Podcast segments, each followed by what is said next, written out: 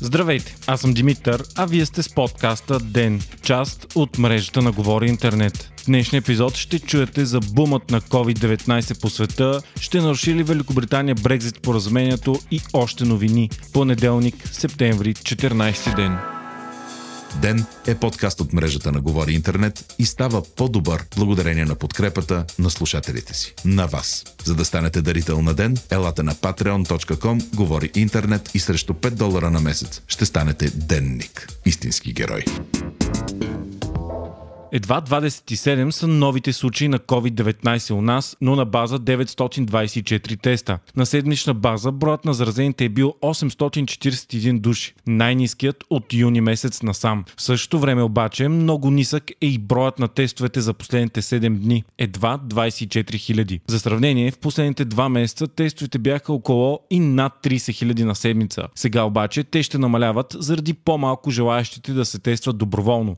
Причината – краят на летните вакансии в чужбина и особено в Гърция, за където се изискваше задължителен PCR тест. Именно на частните лаборатории и самоинициативата на пътуващите се дължеше и високият брой тестове през последните седмици. За щастие, друг обективен критерий посочва евентуалното намаляване на разпространението на COVID-19 у нас. Броят на починалите за седмицата е 46 души, най-низкият от краят на юли месец насам. А от утре започва училищната година, като с нея и широките опасения как тя ще повлияе на пандемичната обстановка. В класните стаи предстои да влязат 700 000 ученици и 89 000 преподаватели. Едва 250 души са заявили за сега желание да не посещават учебните занятия и да учат дистанционно. По думите на министра на образованието Красимир Вълчев, в България мерките в училищата ще бъдат едни от най-либералните. Децата ще носят маски през едва 10% от времето прекарано в училище, каза министърът. За разлика от България, световен рекорд по брой заразени с COVID-19 е отбелязан през изминалото денонощие, съобщава Световната здравна организация. Новите случаи в света са почти 308 000, а 5500 души са починали. Така, заразените световен мащаб надминават 29 милиона. Най-голямо продължава да е разпространението в САЩ, Бразилия и Индия. Индия отбеляза и невижданите почти 95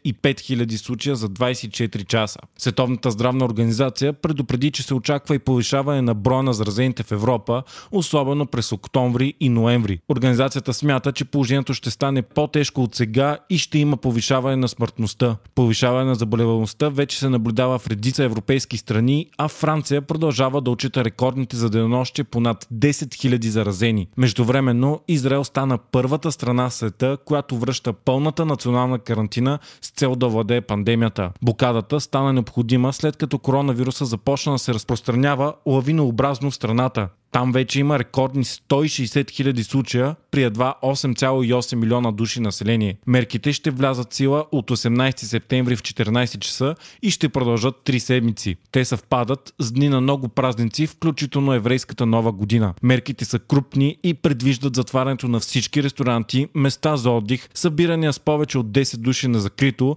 затваряне на училищата и ограничаване за отдалечаване на повече от 500 метра от дома петима бивши премиери на Великобритания се обявиха против плановете на Борис Джонсън и правителството на страната еднолично да бъде нарушено вече подписаното споразумение за Брекзит с Европейския съюз. Планираното ново законодателство цели да намали предварително договорения с Европейски съюз надзор над търговията между континентална Великобритания и Северна Ирландия в случай, че не бъде постигнато търговско споразумение между Лондон и Брюксел. Новият законопроект трябва да се гласува от депутатите, където консервативната партия партия има пълно мнозинство. Бившите премиери Тереза Мей, Джон Мейджър, Дейвид Камерън Тони Блеер и Гордън Браун осъдиха тези планове. Множество експерти, коментатори и политици също остро осъждат плановете на Борис Джонсън да наруши подписаното споразумение и го наричат нарушаване на международното право и посрамване на страната. Още от деня. Неочаквано преговорите между TikTok и Microsoft се провалиха, съобщава Verge. Вместо това компанията избрала за своя американски партньор Oracle. Двата гиганта водиха над преварата за закупуването на американския бизнес на TikTok от китайската компания ByteDance. Президентът на САЩ Доналд Тръмп даде срок до 15 септември популярната китайска социална мрежа да бъде продадена на американска компания или да престане да оперира на територията на САЩ.